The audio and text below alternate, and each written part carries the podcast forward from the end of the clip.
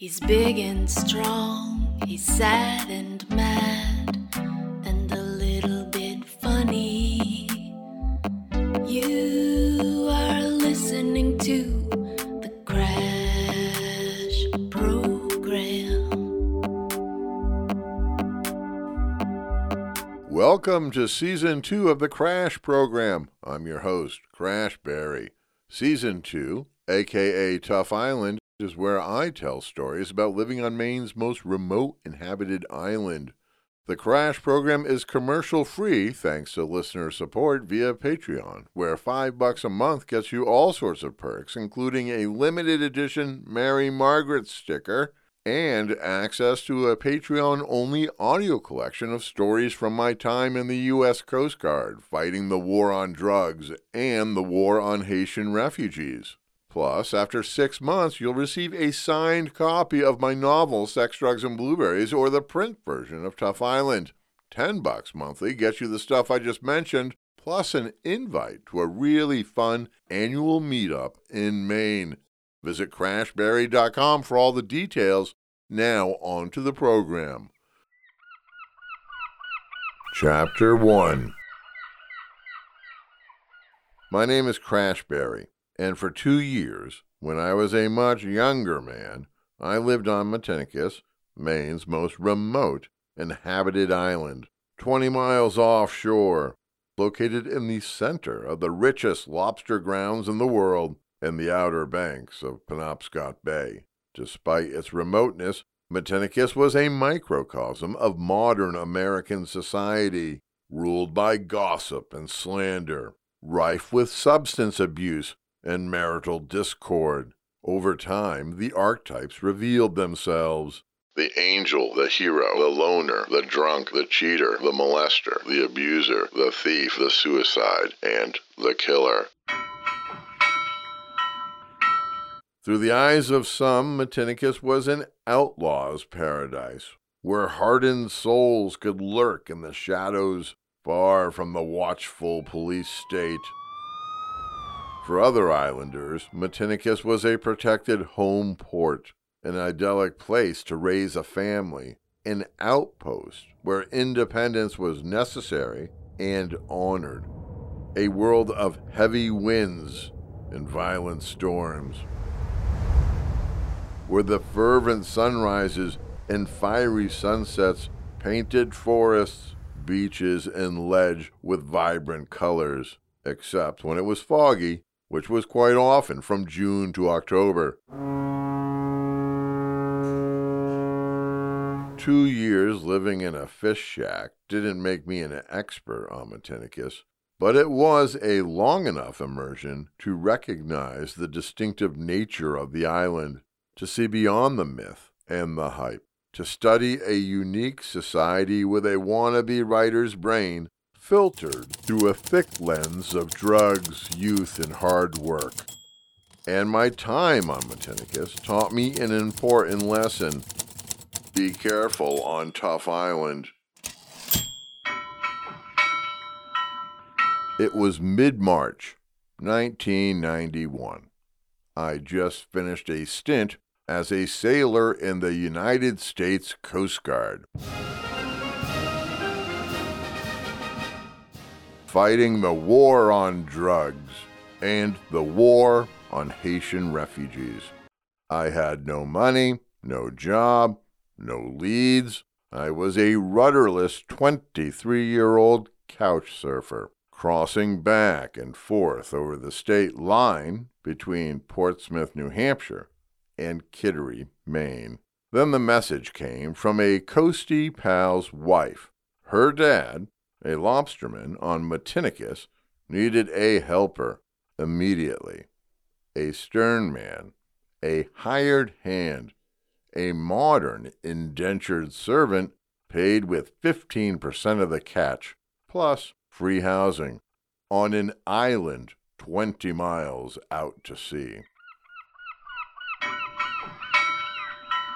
I'd been to Matinicus once before for a weekend the previous fall to help my coastie pal paint an apartment in a waterfront building owned by his father in law, Captain Donald, We had arrived by lobster boat on a foggy night and worked for two foggy days. Ate lobster, drank beer, and secretly smoked marijuana. then the weather cleared, and we walked up to the island airport, a dirt runway, and flew via single engine Cessna back to the real world of the U.S. Coast Guard. Now, as a civilian, I felt that a move to a remote island was appealing, especially following my over-regulated life in the military. During my time as a coastie, I traveled to exotic locales where I witnessed the abject poverty, sorrow, and injustice that lived beneath the beauty of the landscape. I needed a new place to ponder what I'd seen and to recover from my time as a hard drinking, pill popping, brawling, pot smoking sailor.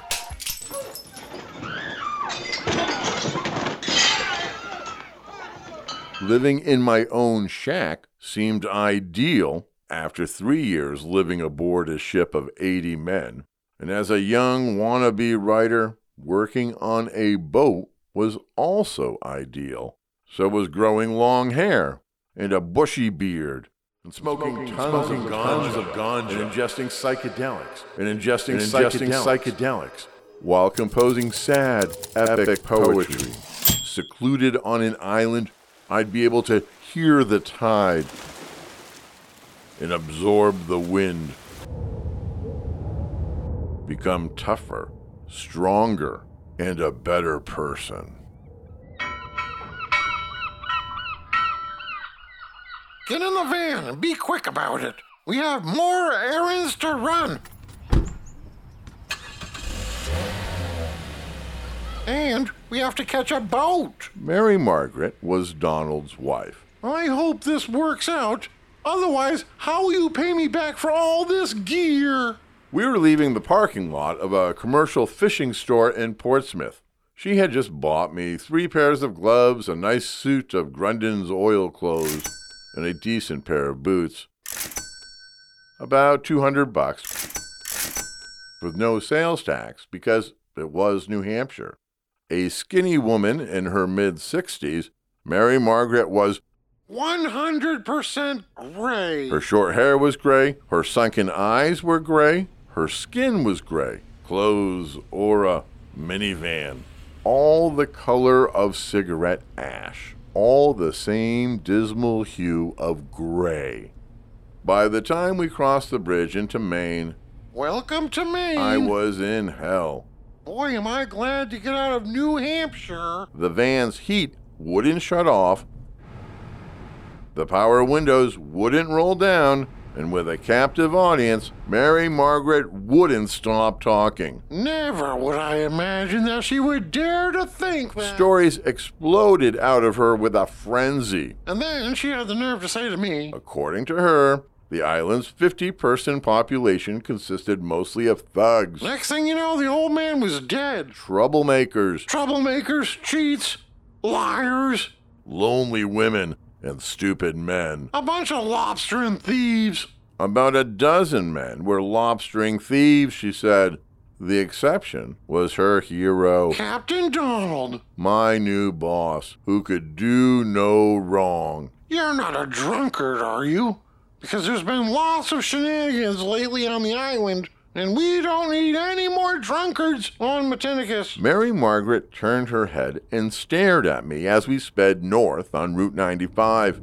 A bead of crusted gray spittle was caked on both corners of her gray mouth. You're not a drunkard, are you? Uh, no, I guess you'd say I'm a social drinker, I said. Never to excess. Donald doesn't put up with foolishness, so you better behave yourself. I was a smoker, a stoner, a tripper, an occasional snorter of powder, and popper of pills, but not a drunkard. She wiggled her forefinger at me, a gray froth sputtering from her gray lips. On mornings you go out to haul, you better be ready at 5 a.m. For the rest of the two and a half hour trip, she chattered non-stop. I'm not from Matinicus. I'm from East Boston. Donald, apparently, picked her up in an East Boston bar during his tour in the Navy four decades before. Seems like it was just yesterday. She prattled on and on about her life on the island. Between you and me, he's a terror. She jumped from topic to topic. Bad neighbors, And his wife, well, she's daft, that's for sure. the high price of everything, The price of everything is going up. the low price of lobster. Except the price of lobster. Occasionally, she paused to breathe, then start again, A real con man, I'd say. usually by insulting an enemy or Donald's brother's wife. She's a no good Jezebel, and he can't see it. As we crossed the Rockland town line, Welcome to Rockland. she looked at me and smiled. My daughter says you're Catholic. That's wonderful. So am I. The only one on the island. Uh, well, I was raised Catholic, I said. But these days, uh, not so much. She didn't mention you were lapsed. Hmm. She frowned and scrunched up her gray nose in disdain. Maybe that's why you were sent here. So I can get you back to church. Remember, Catholics can always come home.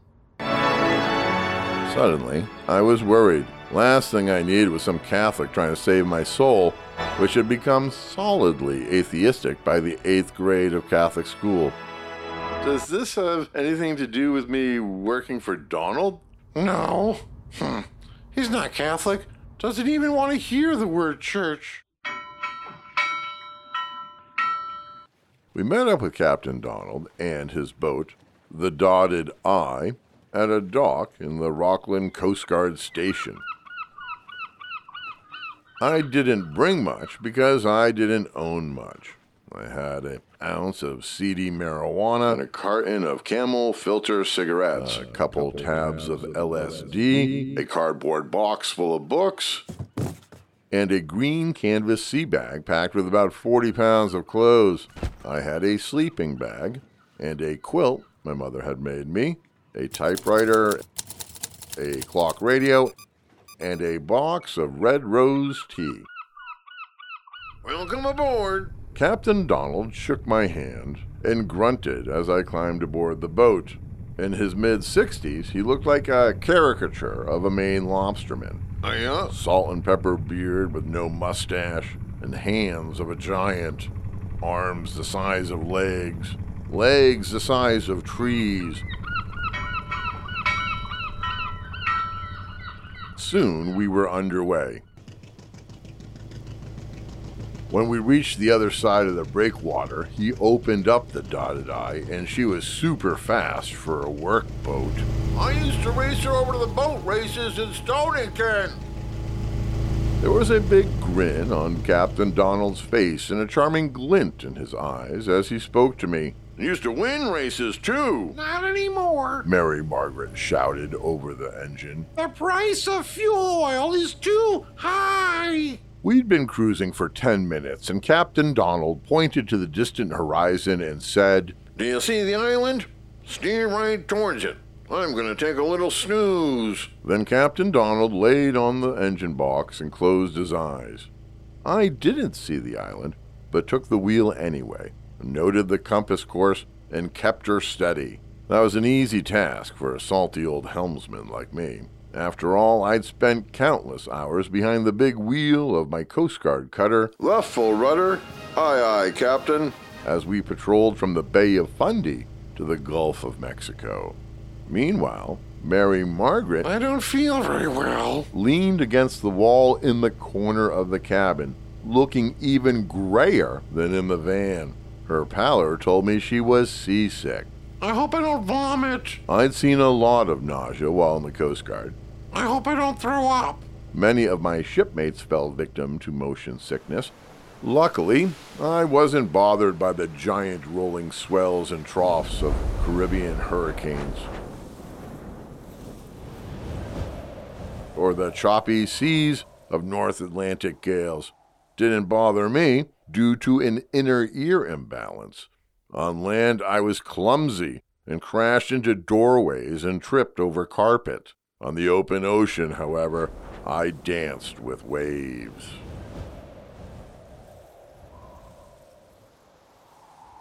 Life was looking up a paying job, a place to live, a new world to explore.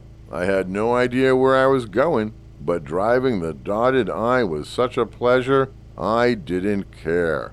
We cruised through the quintessential Maine seascape of lighthouses and lobster buoys, gulls and kelp covered ledges. About an hour and a quarter after we left Rockland, we arrived at the steamboat wharf on Matinicus. Welcome to Matinicus. Some say it's the Abenaki word for Far Out Island. Others say Matinicus means grassy island. But we just call it home. Yeah, home. The tide was almost high, which made it easy to unload. We put the groceries and all my earthly possessions in the back of Captain Donald's beat up and rusted Chevy. As she climbed into the passenger side of the truck, Mary Margaret reminded Donald, We're having lobsters, potato salad, and lemon cookies for dinner. Be sure to get lobsters. I, uh, I heard you. Damn woman. Captain Donald grunted as the dotted I backed away from the wharf, came about, and then headed the 500 feet to his mooring near the breakwater. He handed me a gaff hook and pointed to the bow. Time for you to show me how a coastie would make that bridle fast to that cleat. Come on, boy, get up there on the bow and hook her. I did as told. I hooked and hauled the fluorescent orange and white buoy, his colors, and pulled the attached rope aboard and quickly put a round turn and three figure eights on the bow cleat, and my new skipper killed the engine. Also tied to the buoy was a 12 foot aluminum skiff, which I untied and pulled the stern. Then we jumped into the skiff, and Captain Donald started the 10 horse outboard. We zipped over to a good sized barge lined with stacks of lobster traps and a couple of huge bait boxes.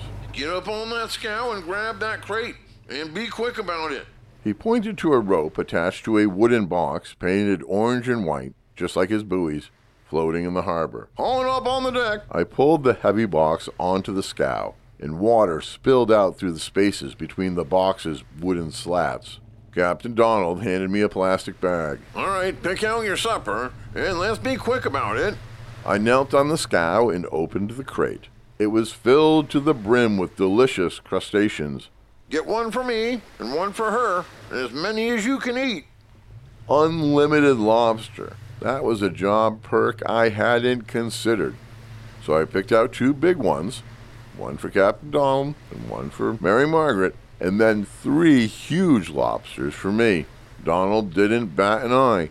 I tied the crate shut and pushed it overboard. Unlimited lobster. All you could eat. Such good news for a hungry young man like me.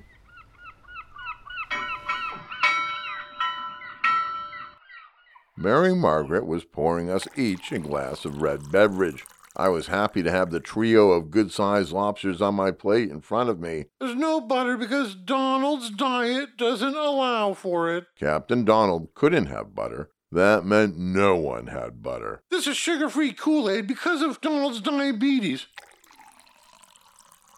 Cherry is his favorite. I watched Captain Donald wince as he took a sip of the awful stuff. Don't that taste something awful? I'd learned from his daughter that Donald used to be a major league booze hound who smoked two packs of Winston's a day.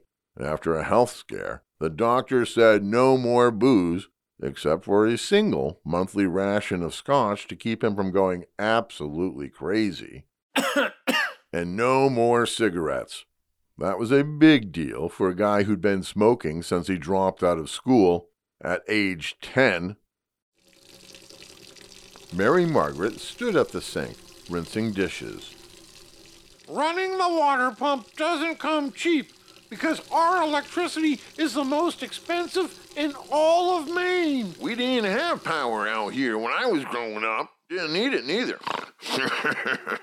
Donald said with a snort. Weren't until 1976 until we got power lines strung up. Before that, all we had Well, was. I, for one, am glad we have electricity. Mary Margaret interrupted. I just wish it wasn't so darn expensive. Showers cost lots of money out here. Donald cackled, then shook his head as he cracked a lobster claw. And the price of fuel oil's only going up, so the price of electricity is going up too. Because we're running a big diesel power plant to make electricity non-stop. And the price of fuel oil ain't never going down. Running the water pump doesn't come cheap. Mary Margaret interrupted Captain Donald. That's why you can only take a short shower. Set the timer that's on the back of the toilet. No longer than four minutes. We don't take long showers around here. After supper, eager to wash off the grime and salt from the road trip and boat trip, I took a shower and dutifully set the timer. I didn't need all four minutes, though. The water smelled and tasted unpleasantly of kerosene, so I quickly washed and rinsed and then dried with a towel that also reeked of kerosene. The towel was clean, but felt greasy and oily. My hands also stunk of fuel oil, even after I tried washing them with soap using the bathroom sink.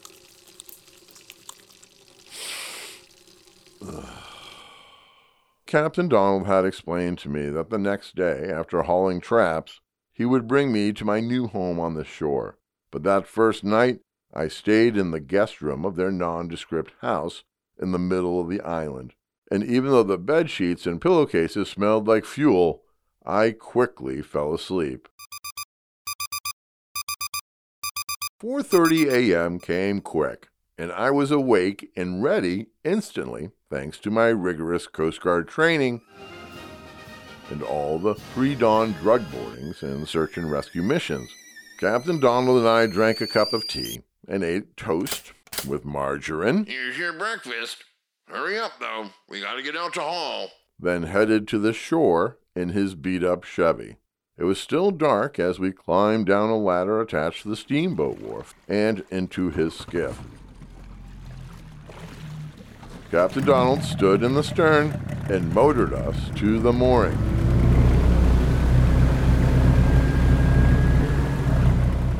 Other men were also en route to their boats, and a couple were already steaming out of the harbor into the dawn. Captain Donald didn't wave or acknowledge any of them, and they ignored him back. Aboard the Dotted Eye, we pulled on our oil clothes, boots, and gloves. Donald started the boat, and then he showed me the way he wanted the bait bags filled. Six fish per bag, more or less, depending on the size of the herring.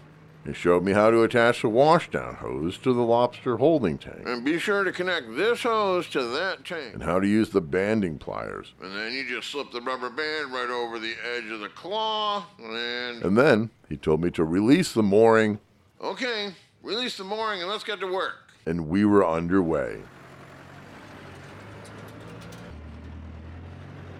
Standing on the bow, I inhaled deeply and tasted the mix of sea air, rotten bait, and diesel.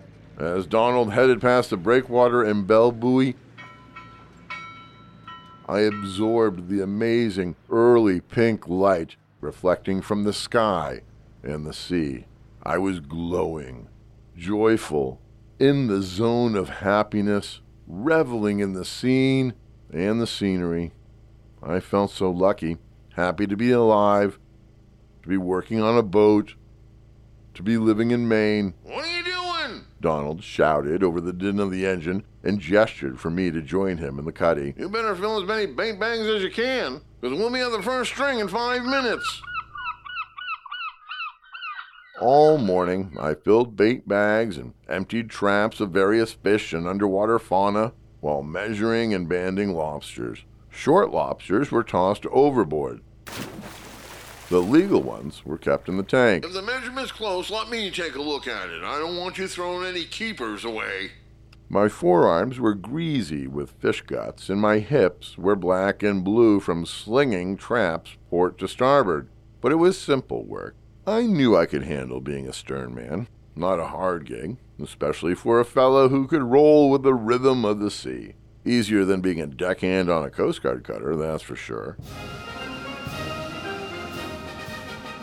By noon, we were done hauling for the day and tied up at the bait scow. Captain Donald decided to go easy on me as the new guy and only haul the hundred traps. Usually we haul about 250, but being your first day, I didn't want to break you. From a huge bin on the scow, I shoveled heavily salted herring and refilled the bait box. Then I washed and scrubbed down the boat while Captain Donald dealt with the lobsters, placing them gently into wooden crates. After baiting fuel, I guess you made about 50 bucks. Captain Donald said as we slid a couple of crates filled with lobsters into the drink. Donald tied the crates off to a cleat on the scow. What do you think? Can you do the job? Yes, sir. I said. All right then. Donald looked at his watch. Time to go home and have a lousy sandwich. He coughed and then spit into the harbor. then we'll move you to your new room. And he coughed and spit again. I'll tell you, I'm getting sick of friggin' turkey bologna. Up at the house, in the center of the kitchen table, was a pitcher of the red Kool Aid beverage, three glasses, and a bowl of potato salad. Mary Margaret was busy at the counter. I couldn't stomach the Kool Aid again, so I grabbed a cup and headed for the sink. Be sure to take it from the filtered spigot, the one on the right. She said as she placed sandwiches on plates. Years ago, we had a kerosene spill and it tainted the aquifer. Been ten years and the well hasn't been the same since. 20 years. Donald grumbled, pouring himself a glass of Kool Aid. Really? Seems like yesterday. 500 gallons of kerosene from the. By Jesus! Mary Margaret, you're as numb as a hake. How could it be 500 gallons? Our tank only holds 250. Besides, there ain't nothing wrong with water no more. If you say so, dear. How's your sandwich? Fine, thank you. I was famished. You only worked half a day. Can't be too hungry.